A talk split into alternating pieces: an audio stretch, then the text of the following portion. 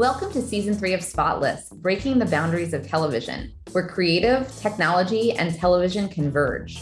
Brought to you by two media trailblazers, TripleLift and Advertising Week, Spotless brings you conversations with the industry's boldest and most inspiring voices. I'm your host, Alexis Ruff, and with me today is Kim Kelleher, President, Commercial Revenue and Partnerships at AMC Networks.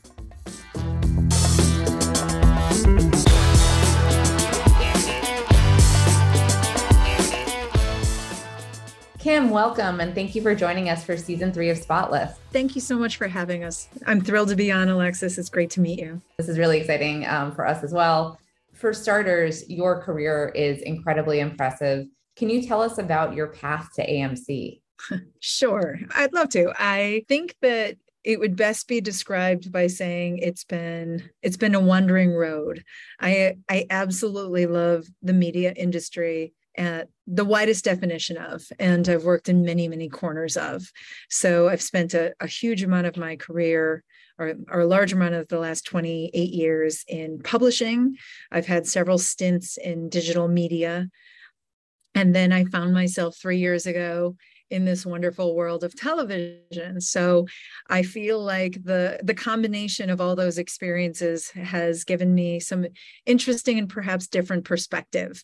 And having been having been in managerial roles across so many different uh, the distributions. It, it's always exciting to enter into uh, a new industry and get to explore a, an entirely different, an entirely different realm while bringing with you all of the experiences that you've had um, in the past. At this year's upfronts, AMC announced several new fast channels such as AMC en Español, All Black Gems, Shorts and Cortos, and Overtime.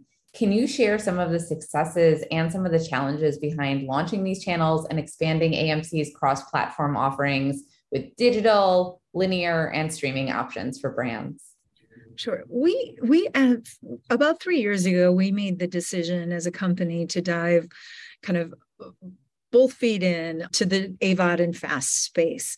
CTV and watching the viewership continue to shift or embrace or take part of that viewing opportunity was very exciting to us. We don't own a platform of our own. So, our opportunity we saw was to take advantage of the partnerships we could establish with everyone else who did. And I think it's brought us to a really fascinating point of partnership and collaboration in the larger industry. I think that, and we may talk about this later as well, but as part of what we just decided at that time was we were going to continue to put the viewer, the end viewer, at the center of our decision making in our distribution. So when when we were putting together the creative concepts behind our different channels, we wanted to make sure that they were reflective creatively and content wise of something we know viewers who are familiar with AMC or IFC, Sundance TV, WeTV, or BBCA would would expect and not be disappointed. So we not only combined a lot of our library content and our best owned IP, but we also put a number of stunts of more recent content in those fast channel experiences as well in a limited way, which really kind of has delighted the viewer. And that strategy has worked well. We're up to actually 16 fast channels now that and including four spanish language fast channels most of them are built from our own ip but we are also dipping our toe into partnerships and representing IP from other content companies. We have a partnership with Overtime, which is a fantastic company that really super serves a young basketball enthusiast. And we are super excited to be introducing that to the fast environment this year. So what we're we're really looking to expand our horizons and just fully embrace and give this burgeoning viewership, you know, something that really delights them and and keeps them coming back. And we we really appreciate the partnerships we've been able to form with the platforms. And you know i feel like we're growing together. The one other thing i'd just say that is kind of interesting is being a content company without a platform it does allow us to distribute across the larger um, industry so many have developed or own their own platforms and they keep their content within their own walls. You know the reference to walled garden is is overdone but i'll i'll use it again. We have the opportunity of putting our channels across all and and we do across many. We're on six platforms now. We're looking to expand that even this year. And i will say that from our vantage point, we're able to actually see the difference in the platforms, the different types of viewers the platforms engage, and and the different levels of performance by channel across all these platforms. I think it gives us some insight that uh, that's pretty interesting and pretty telling about about the different points, the differences between each of the platforms as they continue to emerge and grow. Absolutely. And it's it seems like accessibility to the content is really a key theme here and not trying to, you know, only the few can can have it, especially with these with these very specific new channels that embrace all types of viewers.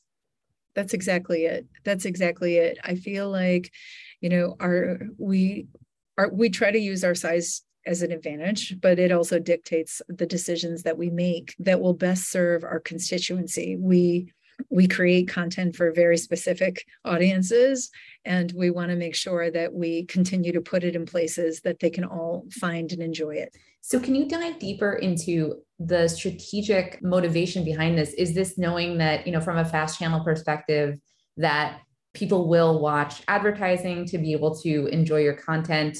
From from what, what point does it come from in terms of the strategy behind this very viewer first approach yeah. I definitely i think advertising is going to stay a key part of it.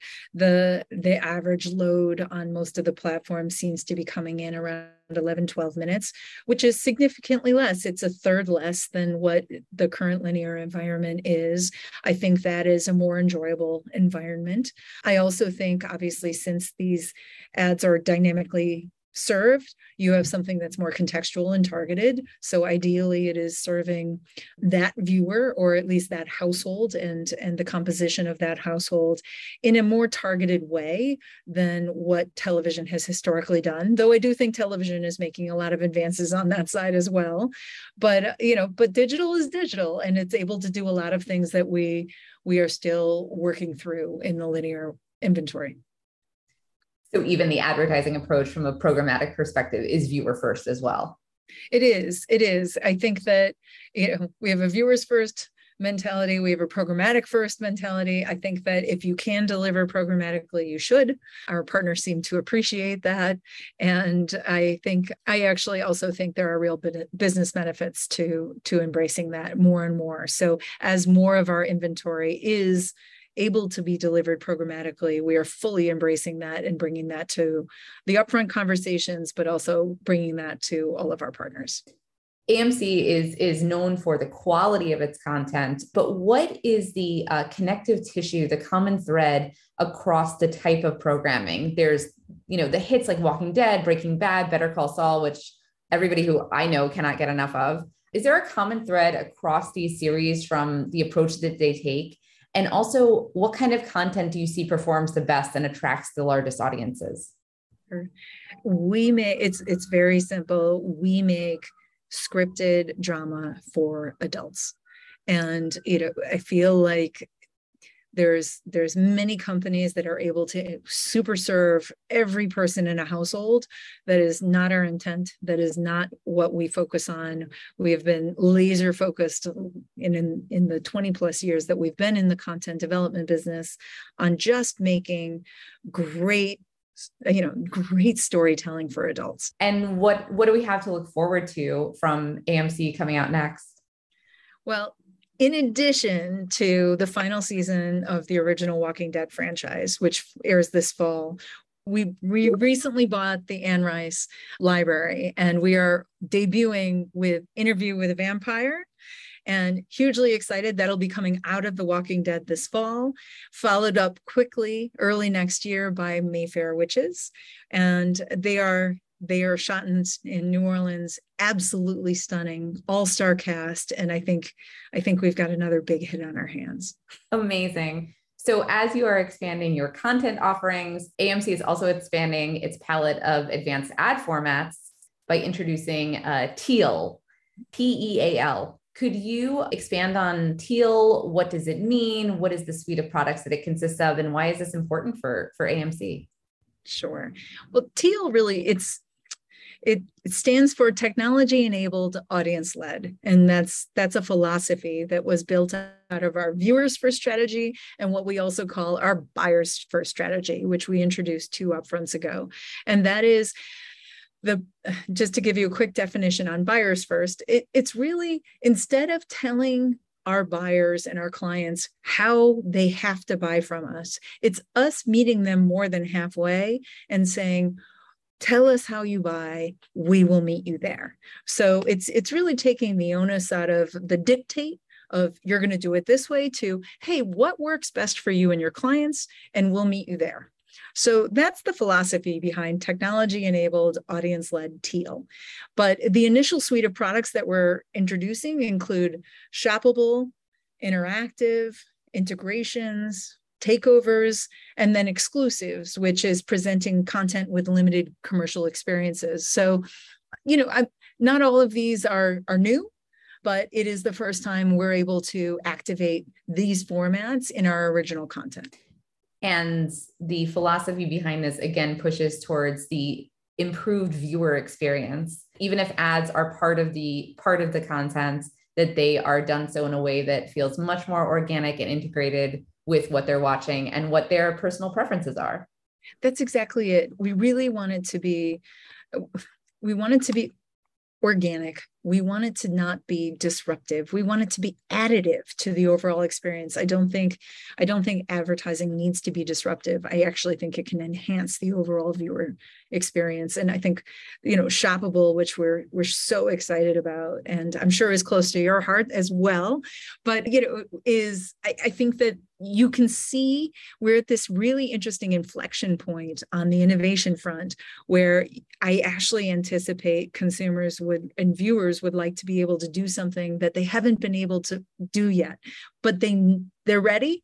They're ready before the technology is ready. So now we're just trying to close that gap along with partners like yourself and everyone else who's leaning into finally creating truly dynamic organic experiences yeah, shoppable is close to my heart personally and professionally. So all of this excites me. And and the content room, which is AMC's in-house branded content studio, is that does that work within conjunction with Teal? Is that another initiative that is I have a feeling is going towards the same intention of the right execution for the viewer? The content room came out of really just a modernization of our creative services organization, where rec- it basically fully embracing the fact that everything needs to be custom. It really just the notion of off the shelf is is really quite antiquated now. People, our, our marketing partners, our advertisers, they know what works and they need to do more of that. And if we can bring them custom ideas that help enhance that, it, it, all the better. And the content room is really a superb kind of SWAT team of, of account executives and creative people that understand that you know every single conversation begins with a whiteboard with nothing on it. And we're going to we're going to learn what the what the marketer is trying to accomplish where they really want to go and and we're going to build from the ground up. And that is a very different relationship than we've traditionally had and then that we still have where you know it's a basic demo and it's a basic buy and those are all fine. I'm not trying to dissuade anyone from working with us working with us that way but we're seeing more and more of our partners are really looking for that whiteboard moment and let's let's build and create something together that that really is going to have the roi they're looking for not to mention i do think we're finally starting to see a resurgence of of original content created by partners. You know, I, I, for those who have been around, knocking around long enough, you saw everyone build an in-house agency and then dissemble the in-house agency. I, I think that we're now at a place where we're we're seeing our creative services being sought out a lot more for people for our partners to to create originals. And that's really exciting. And for anybody who knows AMC content, there is nothing basic about anything that comes out of your organization. So, when you're doing this work with agencies and brands and coming up with the best strategy, what what are on those partners checklists as they look to your team for ad innovation?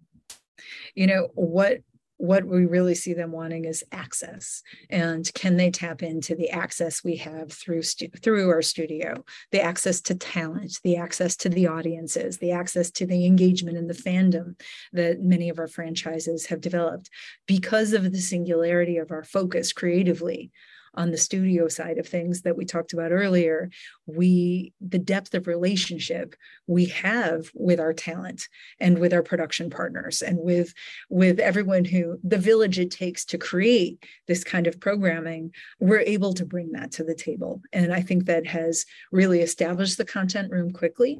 An example of that would be I have a few examples, but most recently we created a, a series called Cooper's Bar, with Rhea Seehorn, Kim Wexler from Better Call Saul. And it, this is a passion project of hers that she had been kicking around for a while. And uh, we, it, it finally got to us, and we said, "Let us try to go build that with you, but let us let us bring in a sponsor to help offset or defray some of the cost."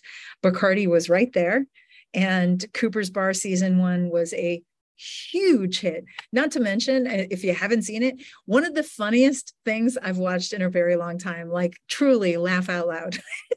and uh, and she's just fantastic and she executive produced so which was something she had really wanted to do as as an experience and you know it just it was just a triple win it was it was great for Bacardi it was it was great for us putting muscle behind a project that that Rhea wanted to do and and the end result is it's great for the viewership because they had something mid-season between between Better Call Saul. It has nothing to do with Better Call Saul. I should caveat it, for anyone who thinks, "Oh, I missed something." No, you didn't. It's its own standalone series of shorts, but definitely worth a watch. It'll make you laugh.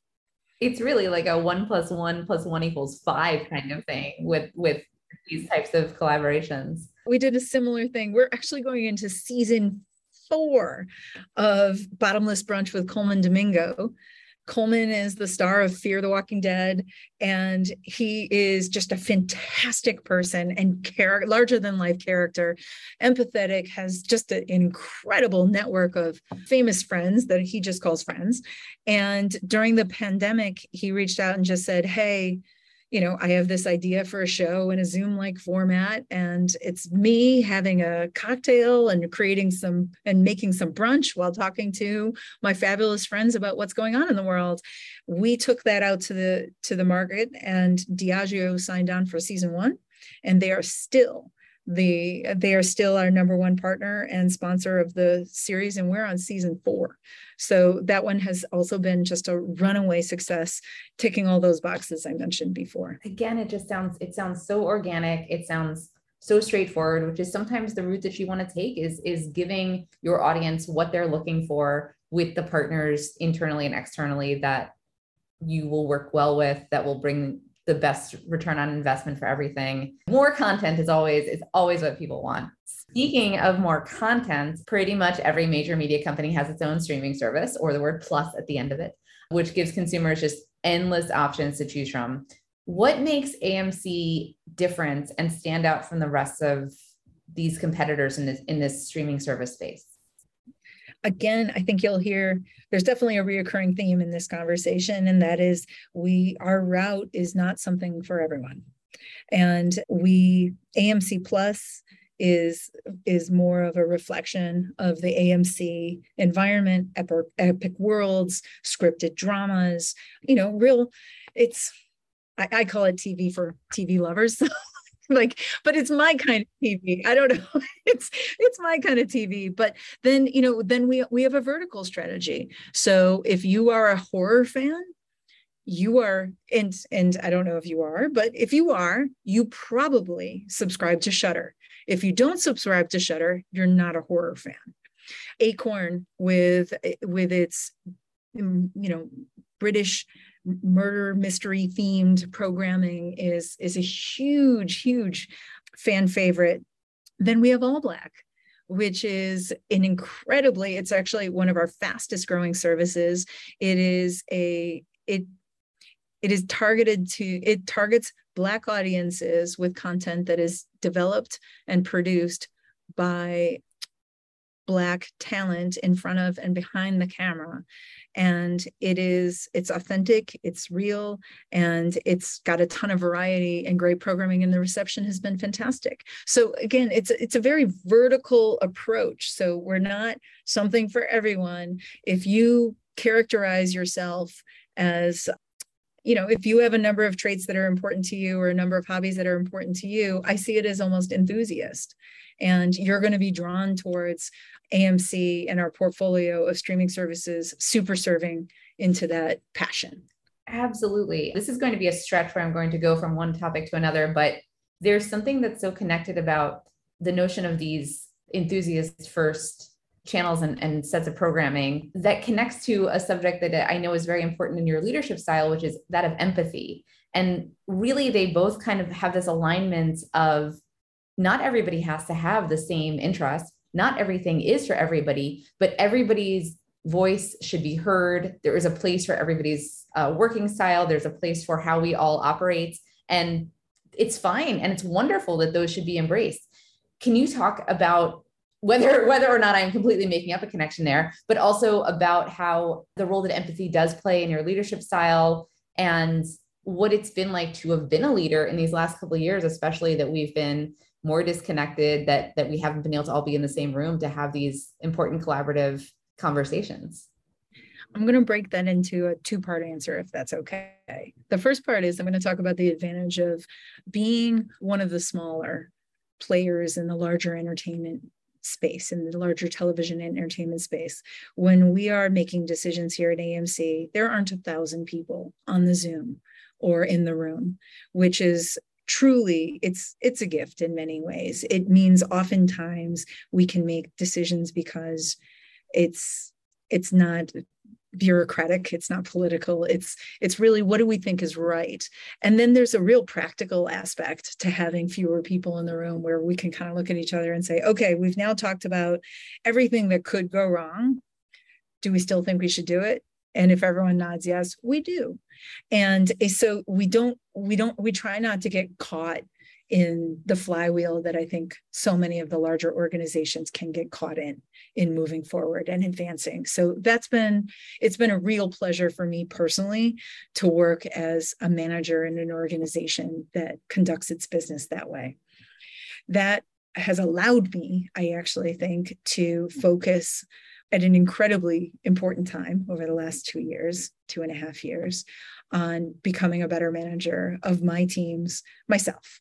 So if you don't have to gameplay all day long, you can actually stop and find time to think about how you can try to create an environment that is inclusive, that it create warmth, create a safe space with so much out of our control it's really nice to be able to come to work and know that it is a friendly place that has your back and wants you to succeed and is willing to get you through other things to make sure you do. And and i think that you know my organization is not small but it is 200 strong and and everyone counts everyone matters everyone has a voice that is not unwieldy and uh, i think that we have a, a, spectacular management team full of people that are also empathetic and care a lot about their teams and advocate for voices that may not be heard. And uh, and AMC has been a culture that has not only allowed it but has fostered it and encouraged it. We have a number of ERGs at the company, and I'm very proud to say almost 50% of the company participates in them. So that's that's the kind of you know it's a company that listens to its employee base and cares what it has to say and adapts its policies based on what they say. So i i, I think part of it is i think what we bring as individual managers to the table. And then another part is empowering your teams to have voice and then being receptive to what they're saying. So that's that's been I, you know i've said this before but i just share with you alexis like the the last three years of managing have been harder than the 26 before them i don't think any i don't think there's a single person out there who would disagree with that eh, eh, you know, we all have a bag of tricks that we are used to reaching into and things just work. And that stopped. That just stopped. And and again, another theme, off the shelf management style no longer is effective. And some people are open to changing, other people not.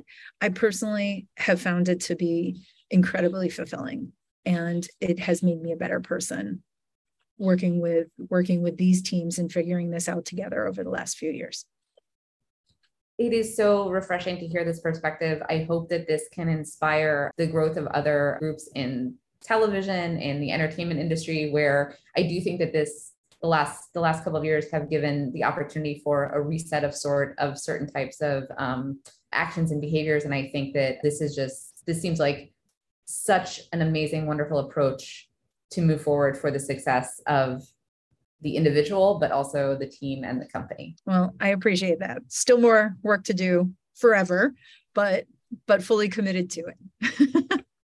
so you referenced coming up with the the Anne Rice Library, but are there any other new shows, projects, partnerships that you can talk about that you're excited? I gotta be honest, and maybe it's because I've only been in television proper for three years. Every day I I learn something new and it makes me more excited about the future. I personally love this time the industry is going through. I think that we're making it, it may be micro someday, but we're moving forward a little bit every day. And the opportunities to unlock the the power of television and linear television. I'm not just talking about CTV. I'm not just talking about digital. I'm talking about the opportunities and the advancement we have made in unlocking and opening up the power of linear. It, it has me truly excited, which may sound very nerdy, but I really, every day we swat on that and we talk about what ifs and then we then we operationalize it and we try to figure out okay how do we make what if so? And i i just feel so much opportunity ahead of us. I also feel like the collaboration that at least we have felt over the last couple years in the advent of the additional platforms and the growth of CTV makes me feel bullish about what this industry can do in a collaborative way to super serve the viewer and and really just create that next teal backed world of of where we're going. How do we make television better and better and better for the viewer? And you know if that's not a good closing mantra i don't know what is but i feel i feel fully fully committed to that based on all of this and based on what you've seen and what you experience yourself as a viewer as an executive what are the things in the industry that we're going to see 5 years from now? Who are the key players? Where are viewers watching? Are there ads? Look into your magic eight ball now with with the excitement and passion that you have today. And what do you see in the future for television? Mm-hmm. I can't believe i'm going to say this. The first thing that comes to mind is more consolidation if that's even possible. I do. I see more. And not just at the the whale level. I see it across the industry. I also see the media companies buying more and more ad tech because they're going to want to run their own engine, want to clean their own engine, and they're going to want that innovation that often comes out of the ad tech side of the business and the kind of, eh, you know, technology slash creative people on that side of the business. They're going to want more of those in their company. I, so I see continued consolidation and and subsequent innovation and growth from that consolidation. And then what I just said. I see I see the forces moving around unlocking the power of linear in new and innovative ways. And that is that is a force to be reckoned with. And I'm I'm very bullish about that. We will hold you to these predictions and we will revisit them moving forward. This was this was such an amazing conversation. It is so exciting to to hear about what you are building, what you have built, and the tone that you're setting for both your industry and uh, your organization. And it's really remarkable. Kim, thank you so much. It was such a pleasure to talk to you, Alexis. Thank you for having me, and thank you for this great conversation.